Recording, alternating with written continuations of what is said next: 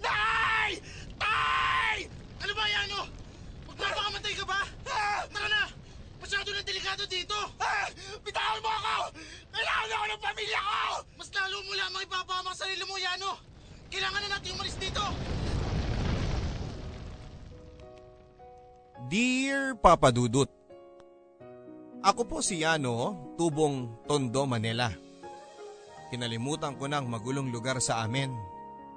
Normal nang may nagsisigawan at rambulan sa barangay namin. Isang malaking himala na siguro kapag pumunta ka sa amin na wala kang maririnig na kaguluhan. Pangalawa ko sa aming limang magkakapatid at dahil sa kahirapan ay tanging si Kuya Noel lang ang nakapagpatuloy ng pag-aaral. Third year high school na si Kuya nang makapagtapos ako ng elementarya. At tulad ni Ate Daisy, hindi na ako nakapag-enroll sa high school. Dahil doon ay hindi ko maiwasang maghinanakit sa mga magulang ko. Sa tuwing tinatanong ko kasi sila kung may posibilidad ba na makapag high school pa ako, ay pabalagbag nila akong sinasagot. Hindi namin kayo kayang pagsabay-sabayin, iritadong tugon ni nanay. Ay ano, tigilan mo nga kami ng nanay mo ha. Kanina pa ako napipikon sa kakulitan mo. Kapag ako hindi nakapagpigil makakatikim ka sa akin. Sabad naman ni tatay. Mapanakit ang aming ama papadudot.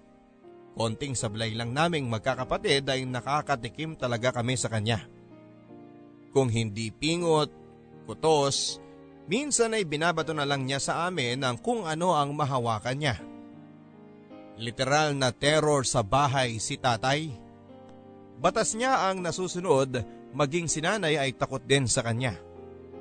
Kaya lang kahit sobrang bagsik na niya ay hindi pa rin siya nawawala ng problema sa aming magkakapatid. Baka sa mukha ni tatay ang galit habang kinakaladkad nito pa uwi ng bahay si kuya. Loko ka! Halos ibigin na namin sa ng nanay mo ang lahat ng kailangan mo sa school. Tapos malalaman naming palabas ng palang lahat ng yon? Hindi ka pala nag-enroll loko-loko ka? Ang sabi ni tatay sa kanya dinagukan si kuya. Kayo lang naman kasi nagpupumilit sa akin na mag-aral eh. At kasalanan pa pala namin ngayon na pinag-aaral ka namin. Halika nga dito at papatayin kita. Tama na tay. Ano ba? At ikaw naman, sana sinabi mo na lang sa amin nung una pa lang, hindi yung nagawa mo pa kaming lokohin. Hindi ka man lang naawa sa sakripisyo ng tatay mo. Ang pagsabad naman ni nanay. Lumayas ka sa pamamahay ko. Sa dami ng nakupit mo sa amin, kaya mo naman na sigurong buhay ng sarili mo. Layas! Sigaw pa ni tatay. Maging ako papadudot ay nanghihinayang sa pagkakataong isinayang ni kuya. Kung sana'y ako na lang ang pinag-aral nila, kung alam lang ng mga magulang ko kung gaano ako kagustong mag-aral. Pero dahil sa ayaw ko nang dagdagan pa ang sakit ng ulo nila, ay nanahimik na lamang ako. Pansamantala ko munang kinalimutan ang mga ambisyon ko, papadudot.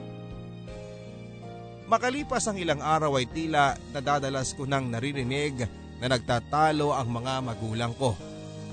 Pero nabuhayan ako ng loob nang marinig kong tungkol sa pagpapaaral kay Ate Daisy ang isyo nila. Bakit hindi natin subukan si Daisy? Malay natin siya na talaga ang mag-aahon sa atin sa hirap. Sa ginawa sa atin ni Noel, parang ayaw ko na ulit sumugal pa. Seryosong sabi naman ni tatay. Gusto ni nanay na pag-aralin ang pangalawa namin na si ate Daisy.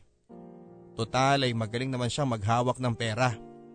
Kapag nautusan kasi si ate ay marunong siyang magbalik ng sukli. Hindi katulad ni kuya na ginawa na atang source of income ang bawat sukli na pinabibili sa kanya. Tiwala din si nanay na hindi masasayang ang pera kay ate Daisy. Matagal na kasing pangarap ni ate ang maging teacher balang araw. Hindi nagtagal ay pumayag din si tatay na pag-aralin si ate ng high school. Nang makapagtapos si ate sa sekundarya ay nakasilip ako ng mumunting pag-asa. Naniniwala akong siya na ang sagot sa matagal ko nang dinadalangin. Kapag nakapagtapos si ate ay paniguradong ako na ang susunod niyang pag-aaralin. Sabay naming iaahon ang hirap ng aming pamilya. Pero nagkamali ako papadudot dahil walang pinagkaiba si ate kay Kuya Noel. Nagpabunti si ate sa nobyo niya na hindi pa namin nakikilala. Napakawalang utang na loob mong babae ka? Pinaniwala mo kaming iba ka sa kuya mo? Na ikaw ang sagot sa kahirapan ng pamilyang ito? Nang gagalaiting sabi ni tatay. Maniwala po kayo. Hindi ko po ginusto na biguin kayo. Huwag mo kaming gawing tanga Daisy. Hindi mo ginusto? Ano yan? Kusa na lang niyang lumobo, ganon? Alam mo Daisy, sayang ka eh. Ang buong akala ko pa naman matalino ka. Pero ang totoo, bobo ka. Napakawalang kwenta mong anak sa totoo lang. Humahagulhol na lamang si ate sa sakit na mga sinabi ni tatay sa kanya. Tay, patawarin niyo po sana ako. Nay, please, nakikiusap ako. Tulad ng kuya mo, walang lugar sa bahay na ito mga matitigas ang ulo. Kung gusto mo na magkapamilya, sige lang. Gawin mo na ang lahat ng gustuhin mo. Basta ayoko nang makita ang pagmumukha mo dito. Pagtataboy sa kanya ni tatay. Napilitang lumaya si ate ng bahay papadudot. Gustuhin man siyang pigilan ni nanay ay hindi naman niya magawa sa takot niya kay tatay. Ilang araw din ang lumipas na halos walang nagiimikan sa loob ng bahay. Sa tuwing may iuuto si tatay ay natataranta talaga kaming magkakapatid sa takot na mabulyawan niya. Hindi nagtagal ay naririnig ko na rin nag-uusap ang mga magulang ko sa kabila noon ay bakas pa rin sa mga mukha nila ang sama ng loob kay kuya at sa ate ko. Dahil ako ang sunod kay ate Daisy, hindi naman maalis sa akin na umasang sana na sana'y ako na ang susunod na pag-aralin. Pero habang hindi pa nila napag-uusapan ng tungkol doon, nagtsaga na lang muna ako sa pagbabasa ng mga old notes ni ate. Anak ng... Ano sa tingin mo yung ginagawa mo, Yano ha? Huwag mong sabihin gusto mo rin mag-aral. Maangas na tanong ni tatay. Huwag ka na mag-ambisyon, Yano. Sa kuya at ate mo pa lang, eh dalang-dala na ako. Kaya kung ako sa'yo, huwag ka nang umasa na pag-aaksihan kita ng pera. Imbis na hangarin mo ang pag-aaral, maghanap ka na lang ng pagkakakitaan. Baka sa ganun paraan eh matuwa pa ako sa'yo. Sa sakit na mga sinabi ni tatay ay napayuko na lamang ako papadudod sa sobrang lungkot. Hindi ko kasi inaasahang masasabi sa akin yon ni tatay. At dahil sa sama ng loob nila sa mga kapatid ko na nagloko, maging ako ay nadamay pa.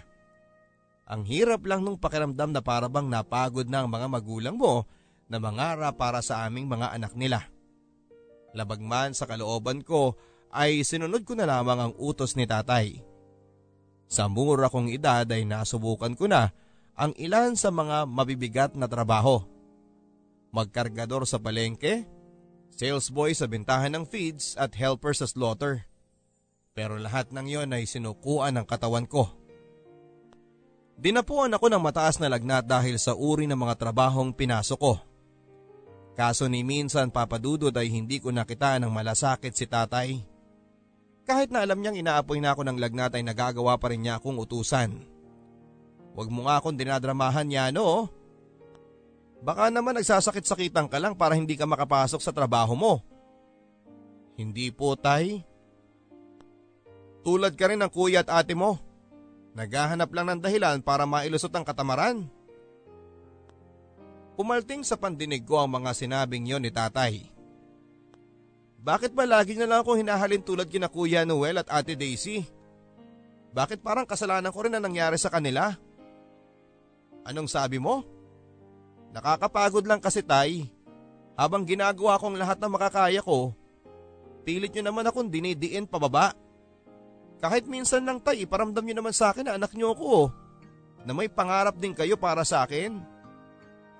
Tigilan mo nga ako yan oh. Wala akong panahon sa kadramahan mo.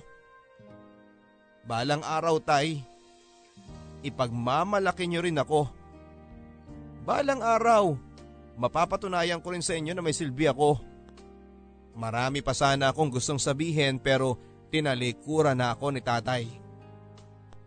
Sa kagustuhan kong patunayan ang sarili ko papadudot ay pinilit kong pumasok ng trabaho kahit nilalagnat pa ako.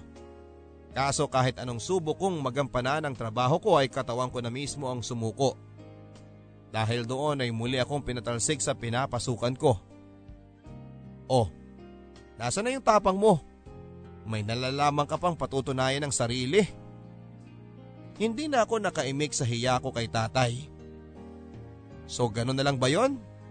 Porket natanggal ka ng trabaho mo eh balik tambay ka na ulit dito sa bahay natin? Magpapahinga lang siguro ako saglit tay. Hindi pa po kasi talaga kaya ng katawan ko. Kung hindi ka ba naman kasi tangat kalahati, eh bakit mo kasi hinayaan kainin ka ng sistema ng kahinaan? Sino ba naman ang among matutuwa sa iyo niyan? Pang-iinsulto ni tatay. Muli ay namuo ang galit sa dibdib ko sa mga narinig ko.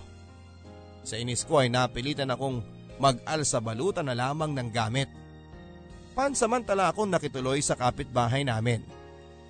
Dahil hindi na kaya ng katawan ko ang trabahong may kinalaman sa pagbubuhat, maging ang panlilimos papadudot ay pinatos ko na. Sinadya ko talagang magmukhang madungis para lang kaawaan ng maraming tao. Kaya lang, yun din ang kadalasang dahilan kung bakit pilit nila akong iniiwasan. Yung magbibigay na nga lang ng barya, patapon pa. Hindi nagtagal ay napilitan akong itigil na ang panlilimos ko. Minsan na kasi akong nahuli dahil napagkamalan akong kabilang sa mga rugby boys. Mabuti na nga lang at agad din akong pinalaya.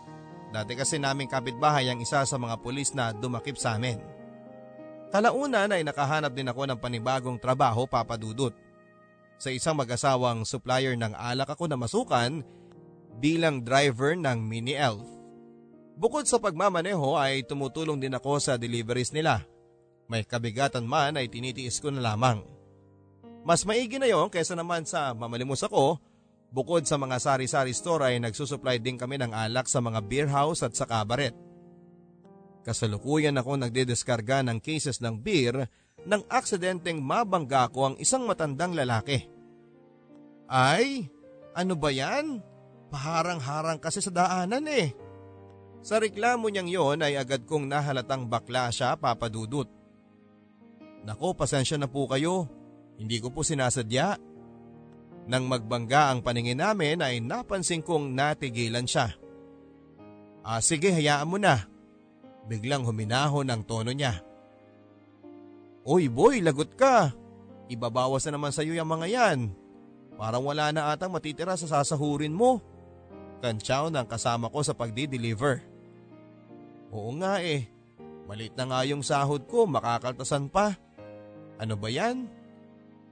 Kamot ulong tugon ko. Ah, wag mo nang alalahanin yun iho. Babayaran ko na lang ang mga yan. Sabad ng matandang lalaki. Talaga po? Naku na, kakahiya naman po sa inyo. Sus! Okay lang yon. Inang Leticia nga palang pangalan ko. Pakilala niya. Siya nga pala, nangangailangan ako ng waiter dito. Baka lang interesado kayo ha? Dugtong niya. Gusto sana ng kasamahan ko mag-apply kaya lang ay hindi naman siya pwedeng umalis sa pinapasukan namin. Malaki pa kasi ang utang niya sa mag-asawang amo namin. At dahil nga sa nainganyo ako sa taas ng pasahod ni Inang Leticia, ay ako na lang ang nag-apply. Bukod pa doon ay libreng tirahan sa likod mismo ng bar. Hindi naman ka ako siguro mahirap ang trabaho ng waiter. Kaya sinubukan ko din papadudot at nag-apply nga ako. Sa unang sahod ay nakabili na rin ako ng cellphone ko. Yung dikipad lang para madaling hawakan. Bawat sobra sa sahod ko, maging ang tip na natatanggap ko ay tinatabi ko para sa aking pag enroll Gusto kong patunayan sa mga magulang ko na may magandang kinabukasan na naghihintay para sa akin. Madali kong nakagaanan ng loob ang mga kapwa ko waiter papadudot. Pati mga dancers na alaga ni Inang Leticia at isa na doon si Jessa. Sa kanilang lahat ay tanging kay Jessa lamang ako nabighani papadudot. Kutis artista, maganda ang hubog ng pangangatawan at bagay na bagay sa kanya ang golden brown niya na buhok. Hindi ko maiwasang matulala sa tuwing nakikita ko siyang sumasayaw sa taas ng intablado. Walang duda kung bakit nagkakagulo ang ilan sa mga kalalakihan sa kanya. Ang ilan pa nga ay nag-aaway-away pa maitibo lamang siya. Mabilis kami nagkagaanan ng loob ni Jessa. Sa katunayan niya ay isa pa siya sa unang nag-approach sa akin. Hindi siya mahirap pakisamahan sa angkin niyang kakikayan. Hindi ko na nga lang maiwasang maten sa tuwing nahuhuli ko siyang nakatitig sa akin. Parang hindi ko alam ang tamang ikikilos ko papadudot. Kapag nasa paligid ko si Jessa, agad na tumitigil ang mundo ko, marinig ko pa lamang ang boses niya. Sa tuwing magkausap kami, ay napapatulala ako sa mapupulan niyang mga labi. Para bang may naguudyok sa akin na hagkan siya. Kaya lang ay malabong mangyari yon dahil malayong magustuhan ni Jessa ang isang katulad ko. Kung ikukumpara lang ako sa mga kalalakihang bumibisita sa kanya, wala akong binatbat papadudot. Kaya hanggat kaya ko pang itago, ay itatago ko na lamang ang pagtingin na meron ako para kay Jessa. Break time ni Jessa nang sadyhin ko siyang silipin sa kwarto niya. Parang may kung anong sumanib sa akin nang makita ko siyang nakahiga sa kanyang kama. Pinagpapawisan ang braso at dibdib niya noon habang mahimbing na natutulog. Walang kung anumang ventilasyon sa kanyang kwarto ng oras na yon. Kung close lang sana kami ay papasukin ko siya upang mapunasan ang pawis niya. Pero hindi ko magagawa yon dahil baka ipagtabuyan niya lamang ako at ipapulis. Bago pa mang may makakita sa akin ay nagpasya na akong umalis. Kaya lang, sa pagmamadali ko ay aksidenteng natabig ko pa ang upuan sa labas ng pintuan. May tao ba dyan? Yano? Yano, ikaw ba yan? Agad akong kinabahan na tila nakilala niya ako papadudot. Kanina ka pa dyan? Sunod na tanong niya. Um, ah, hindi naman.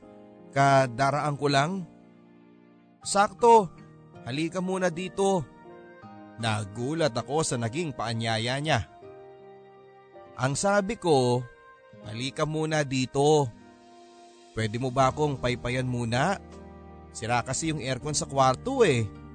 Hindi pa rin ako makapagsalita sa gulat papadudot. Uy, ano na? Tutunganga ka na lang ba dyan? Sige naman oh, kanina pa ako naiinitan eh.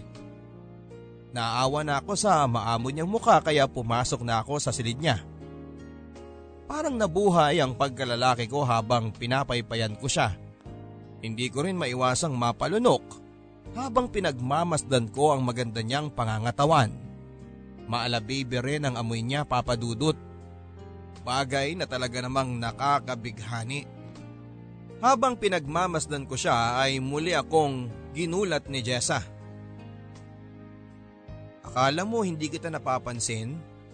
Kanina mo pa ako pinagmamasdan niya no? Malambing ang tono niya.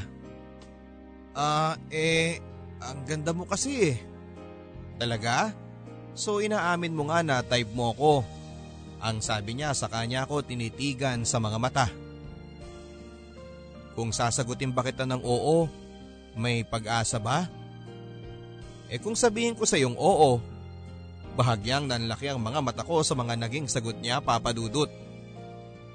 Sige nga kung talagang gusto mo ko, halikan mo nga ako sa labi. Pili ang paghahamon niya. Hindi madali ang pinapagawa niyang yon. Ang tagalo. Noon pa lang ako kumilos para dahan-dahan siyang hagkan. Nang maglapat ang mga labi namin ay para bang saglit na namanhid ang buo kong katawan.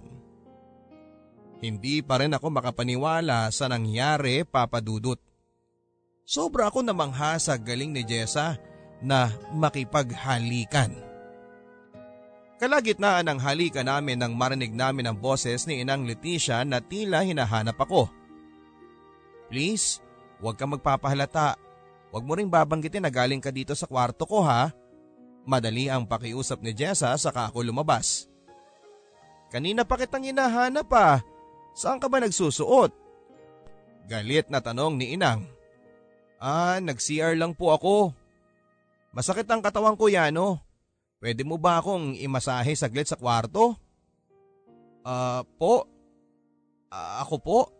Tanong ko. Oo, meron pa ba akong ibang kausap? Pagsusungit niya. Sa takot ko ay sumunod na lamang ako sa pinapagawa ng boss ko papadudot. Saglit akong napahinto nang mahuli ko si Inang na nakatingin sa akin. Ba, bakit po? Masakit po ba tong ginagawa ko? Tanong ko. Hindi naman. Ituloy mo lang yan. Ang sarap nga eh. Bahagya akong kinilabutan sa naging tugon ni Inang Leticia. Alam mo yan oh, umahanga ako sa'yo. Ang sabi ni Inang sa kapasimpleng hinawakan ng kamay ko. At dahil hindi ako komportable sa ganong setup ay agad kong tinanggal ang kamay ko sa pagkakahawak niya. I mean, bilib ako sa kasipagan mo. Ah uh, eh, nag-iipon po kasi ako para sa pag-aaral ko. Hanggang elementary lang kasi ang naabot ko. Ano? Sa tanda mong yan eh hindi ka pa nakakapag high school? Opo, mahirap lang po kasi kami. If you want, pwede kitang tulungan.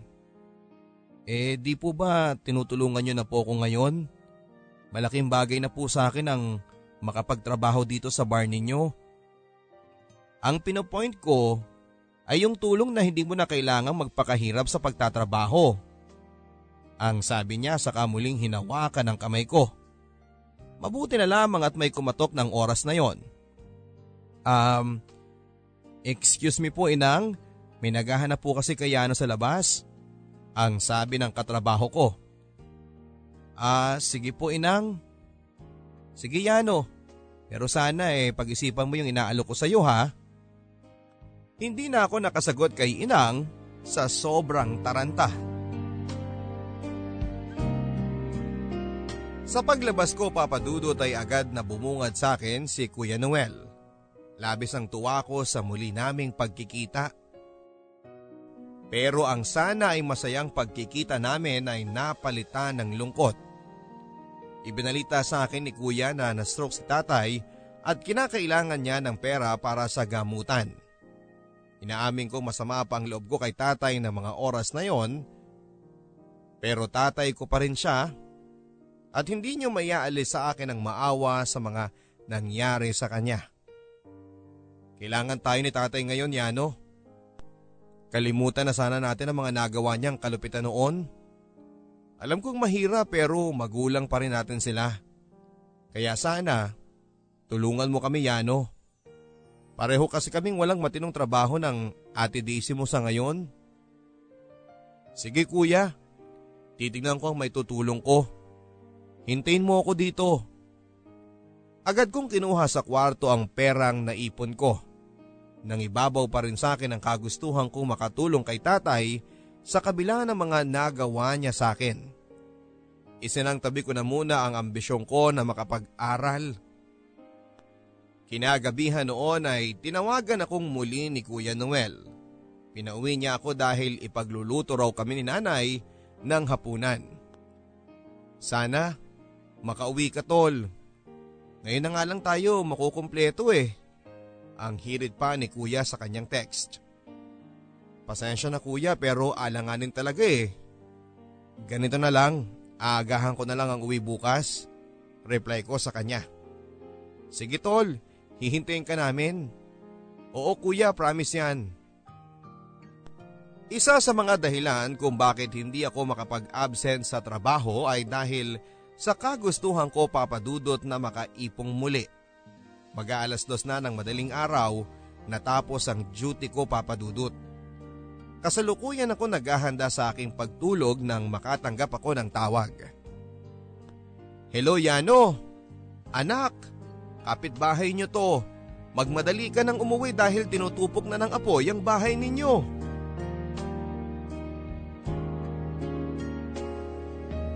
Parang biglang nanikip ang dibdib ko sa binalitang yon ng kapitbahay namin. Agad ako nagpaalam kay inang para makauwi sa amin. Inalala ko si nanay, tatay at mga kapatid ko. Habang nasa tricycle ako ay panayang dasal ko na sana ay okay lang sila. Sana ay makaligtas sila sa sunog papadudot. Halos mahimatay ako nang bumungad sa akin ang laki ng apoy na tumutupok sa barangay namin. Lahat ng taong makasalubong ko ay natataranta habang bitbit ang mga gamit nila. Ang ilan naman ay nagkukumahog na isalba ang miyembro ng pamilya niya. Mahapdi sa paningin ang kapal ng usok na nakapaligid sa amin. Bawat iskinita papasok ay hirap akong suungin sa dami ng tao. Nay! Tay! Asan po kayo, Nay? Si Yano po ito. Nasa na kayo? Sumisigaw na ako noon sa pag-asang maririnig nila ako. Pero ni isa sa kanila papadudot ay walang tumutugon sa pagtawag ko. Para akong mahihimatay sa takot ng mapadpad na ako sa mismong bahay namin. Halos walang natira sa mga kagamitan namin. Nay! Tay!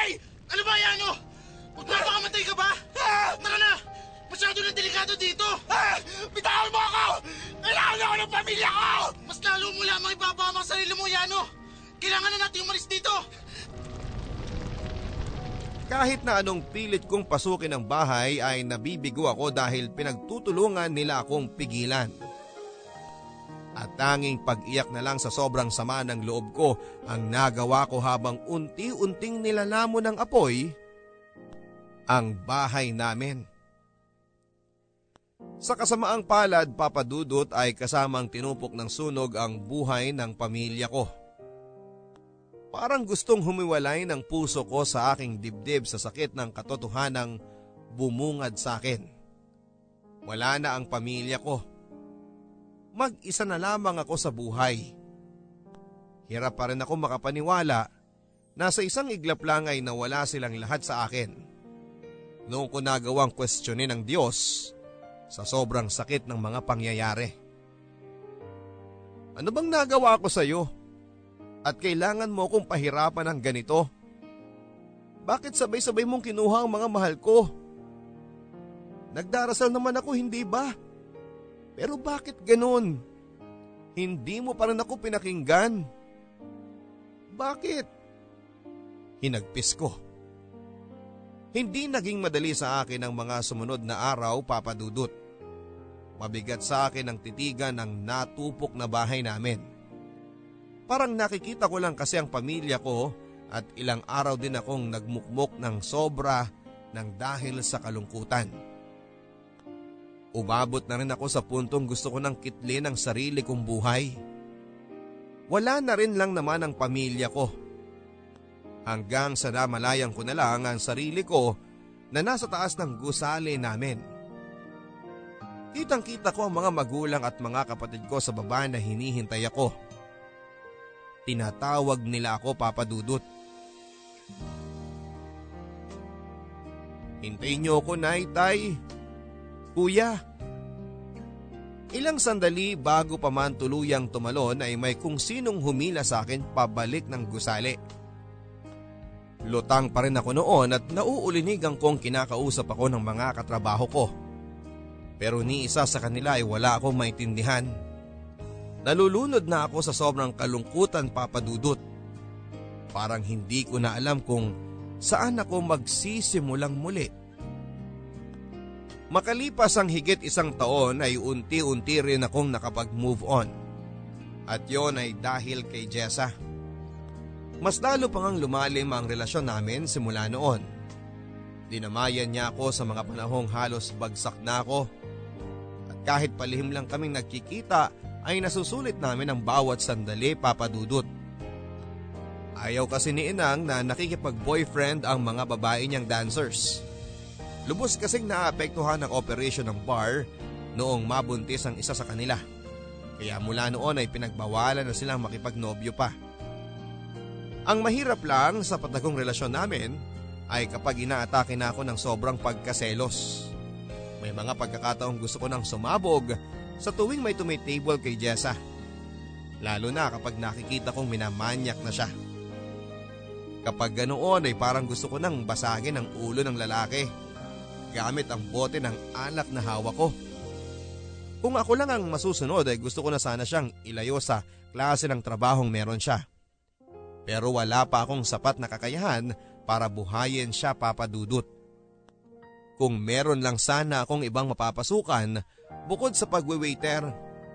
Kaya lang ay sino ba naman ang tatanggap sa tulad kong hindi man lang nakapag high school. Kakatapos ko lang maligo nang mabungarang ko si Inang Leticia sa aking silid. Bahagya pa ako na ilang noon at tanging tuwalya lang kasi ang bumabalot sa pangibaba kong katawan. Malagkit ang titig niya sa akin at hindi ako komportable doon. Um, bakit po inang? Simula ngayon Yano, hindi ka na mamamasukan dito. Ho? Um, bakit po? May naging atraso po ba ako? Please inang, wag niyo po sana akong sisantihin ngayon. Ang OA mo ha, I mean hindi ka na mamamasukan bilang waiter dahil bukas na bukas, sasalang ka na bilang isang sa mga pole dancers ko. Ho? Pero, wala nang pero-pero yano. Marami ka namang makakasabayan kung sakali. Sayang kasi ang pangangatawan mo kung hindi natin pakikinabangan. Eh inang, hindi po ako sanay sa ganong klase ng trabaho. Desidido kang kumita ng malaki, hindi ba? Pwes, ngayon pa lang ay sanayin mo ng sarili mo. Ikaw rin, malaki ang kikitain mo dito. Noon din ay binanggit sa akin ni Inang na bukod sa tips na makukuha ko ay mataas din ang sahod ko. Bigla ko naalala si Jessa at ang pangarap kong mailayo siya. Kaya ng oras na yon ay pumayag din ako sa kagustuhan ni Inang. Sa unang gabi ko bilang pole dancer ay hindi ko maikubli ang pagkahiya ko sa bawat pagiling ko. May katawan naman ako papadudod pero wala po ako nung sapat na kumpiyansa sa sarili ko. Naiilang ako sa tuwing nakikita ko ang mga baklang nanonood sa akin. Parang anumang oras ay lalamunin nila ako sa kanilang pagkakatitig sa akin.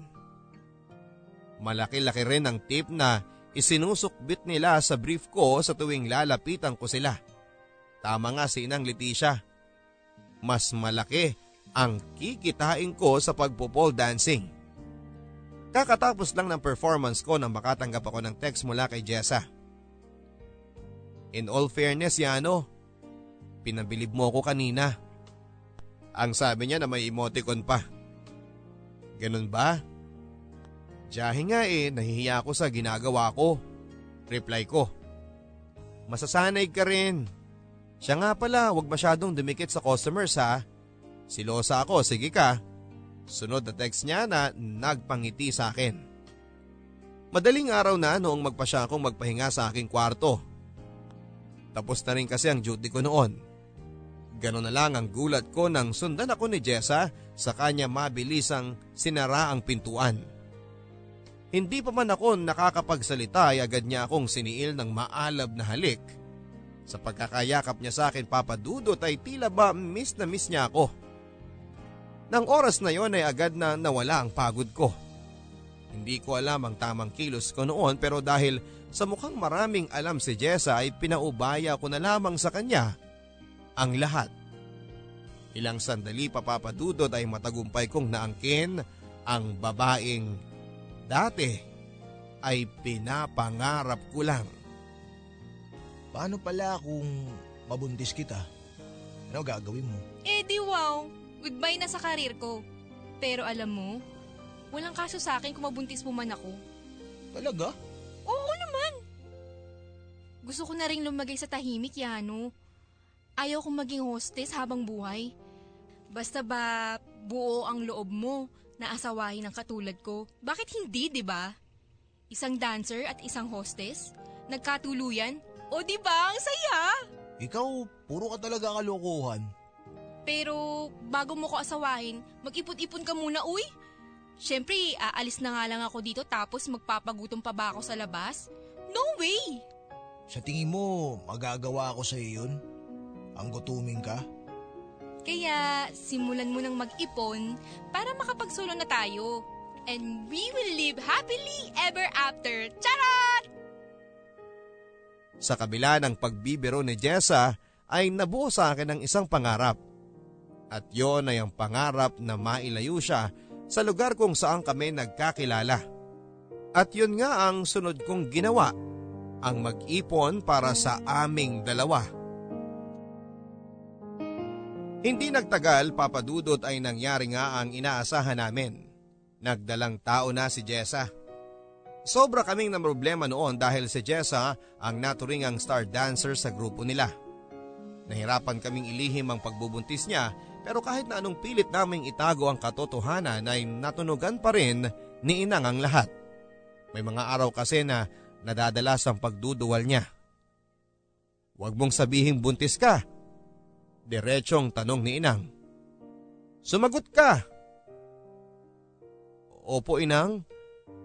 Buntis po ako. Nangihinang tugon ni Jessa. Walang hiya ka? Matapos kitang tanggapin dito? Agad akong pumagit na sa takot kong saktan siya ni Inang.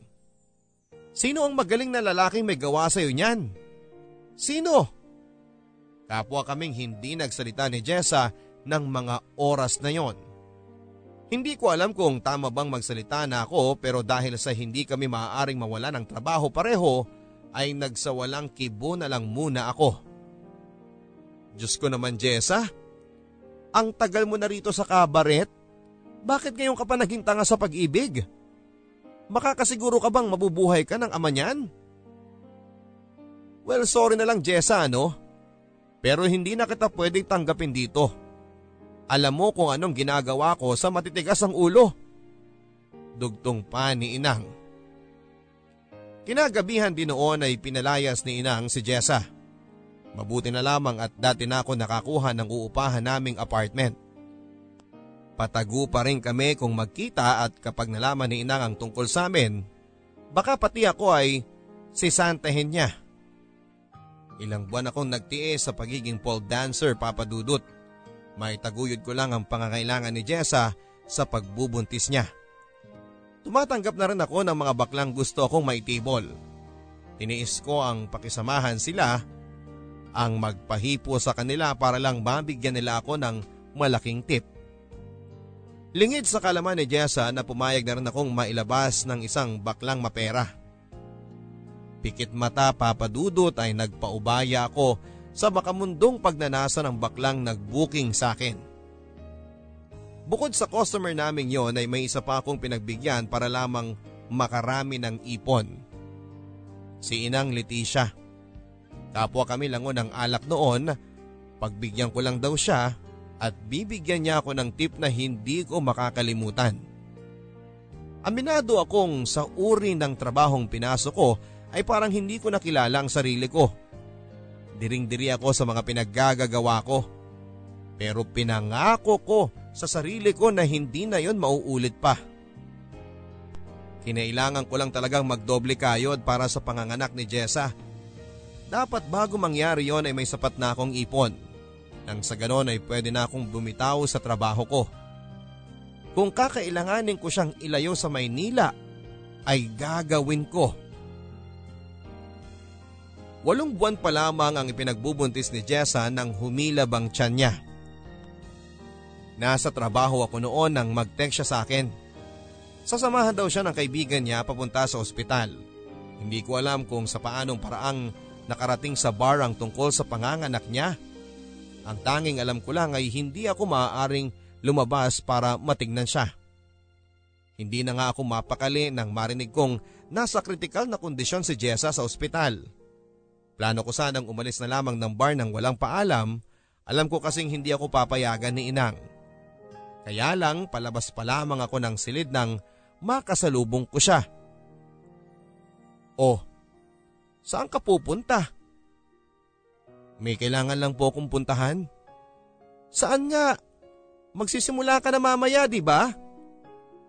Sa kamag-anak ko lang inang, may gusto raw kasi siyang sabihin sa aking importanteng bagay. Hindi ka pa rin pwedeng umalis Yano. Pasensya na po pero kailangan ko talagang umalis. At dahil desidido talaga akong mapuntahan si Jessa ay umalis pa rin ako. Makailang beses pa akong pinigilan ni Inang pero binali wala ko lang siya. Mas importante sa akin ang kapakanan ng mag-ina ko. Hindi ko maiwasang mag-alala nang sabihin ng doktor na nasa alanganin ang kondisyon nila. Tumaas kasi ang blood pressure ni Jessa habang nagli-labor. Mabuti na lang at naging matagumpay ang panganganak niya papadudod pero dati na akong sinabihan ng doktor na kailangan pa rin ng iba yung pag-iingat sa kondisyon niya. Dahil meron na akong sapat na ipon ay hindi na ako bumalik pa ng bar at dadalhin ko na lang ang mag-ina ko sa probinsya. May kakilala kasi ako dyan na maaari naming tuluyan. Wala na akong pakialam sa trabahong may iwan ko. Ang mahalaga ay mailayo ko sila sa magulong mundo ang mag-ina ko. Hindi ako nabigong malapitan ang kakilala ko sa probinsya na si Aaron. Kahit simple lang ang buhay ay mainam na rin para makapagsimula kami ni Jessa. Ang sarap pala ng pakiramdam na maging ama papadudot. Ang buong akala ko ay tuloy-tuloy na ang magagandang pangyayari sa buhay ko pero pero nagkamali ako. Hapon na noon ang biglang makaramdam ng pagkahilo si Jessa. Dahil sa biglaan niyang pagkatumba ay tinakbo ko na siya sa ospital. Mabuti na lamang at binisita kami noon ni Aaron na siyang pinag-iwanan ko kay baby. Sobrang bilis ng mga pangyayari papadudot. Sino mag-aakalang ng araw din yon ay babawian ng buhay si Jessa?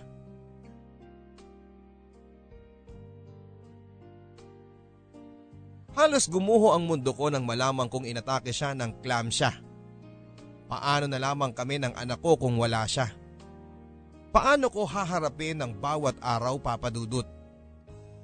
Bakit ganon? Kung sino pa yung minamahal ko, sila pa yung nawawala sa akin. Huwag kang mawawala ng pag-asa pare. Malalagpasan mo rin ang lahat ng ito. Mayawa ang Diyos. Diyos? Walang Diyos pare. Napatunayan ko na yan nung sabay niyang kinuha ang buong pamilya ko. At ngayon sa nangyari kay Jessa, sa tingin mo mapapaniwala mo pa ako na may Diyos? Ano bang nagawa ko? At kailangan akong maparusahan ng ganito? Hindi dahilan ng mga pagsubok para ilayo mo ang loob mo sa Diyos. Pare, gamitin mo siyang rason para magbalik loob ka sa Kanya. Hindi ka niya bibigyan ng pagsubok na hindi mo kakayanin. Kamunti ka na ako magpakamatay noon pare. Kung alam mo lang. At noong mga panahong yon, si Jessa nagsilbing lakas ko. Yung kaisa-isang taong nagbibigay ng lakas sa akin, kinuha niya rin. Pagod na ako, pare. Pagod na pagod na ako. Kailangan mong kayanin, pare. Para sa anak mo. Huwag kang susuko. Dahil may isang anghel pa na umaasa sa'yo. Kaya magpakatatag ka. Huwag kang mawawalan ng pag-asa. Lahat ng pinagdadaanan mo, isuko mo lang sa kanya. Tama si Aaron papadudot. Kailangan kong maging matapang para sa anak ko. At yun nga ang ginawa ko. Pero hindi pa pala tapos ang lahat ng pagsubok sa buhay ko. Kasalukuyan ako naghahanap ng trabaho nang bigla kong maramdaman ang pagbasa ng ilong ko. At laking gulat ko nang makita ko ang dugo sa panyong ginamit ko. Leukemia papadudot. Yan ang findings ng doktor sa kondisyon ko. Isang sakit sa dugo na kailangan ng operasyon at matinding gamutan. Habang pinagmamasdan ko ng mahimbing ang pagtulog ng anak ko ay hindi ko mapigilang mapaluha. Hindi pa ako maaaring mawala dahil kailangan pa ako ng anak ko. Ako na lang ang tanging meron siya. Ilang sandali pa ay nagring ang phone ko. Si Aaron. Pare, sumama ka sa akin mamayang gabi. iwan muna natin kay nanay si baby. Mag-attend tayo ng Bible study sa church namin. Hindi na pare. Salamat na lang. Sige na pare, kahit saglit lang. Makakatulong sa'yo yon. Susunduin kita mamaya. Ipagpipray over ka namin sa church. Jesus heals in mysterious way pare. All you have to do is to trust Him. Tumindig ang balahibo ko sa mga sinabing yon ni Aaron. Labis nga akong na-enlighten sa mga narinig kong pag-aaral sa church nila noong ko na rin na-realize ang siyang kulang sa buhay ko. At yon ay ang relasyon ko sa Diyos. Mula nga noon ay muling nagkaroon ng matinong direksyon ng buhay ko. Sa tulong ng donasyon ng mga churchmates namin ay matagumpay na naisagawa ang unang operasyon ko. Sobra ako namangha sa pagkilos ng Diyos sa buhay ko dahil ang sabi ng doktor ay bumubuti na ang kondisyon ko. Ilang medication na lamang at pagsali ng dugo ang kailangan kong pagdaanan para sa aking tuluyang paggaling. Sabi nga sa Jeremiah chapter 29 verse 11, For I know my plans for you, plans to prosper you and not to harm you, plans to give you hope and a future. Naniniwala na ako ngayon na bawat pagsubok na dumarating sa buhay natin ay nakalaan para malagpasan at maging testimonya. Testimonya na magbibigay inspirasyon sa ibang nawawala ng pag-asa. Maraming salamat Papa Dudut at sana'y makatulong itong kwento ng buhay ko at pag-ibig ko sa mga nakikinig.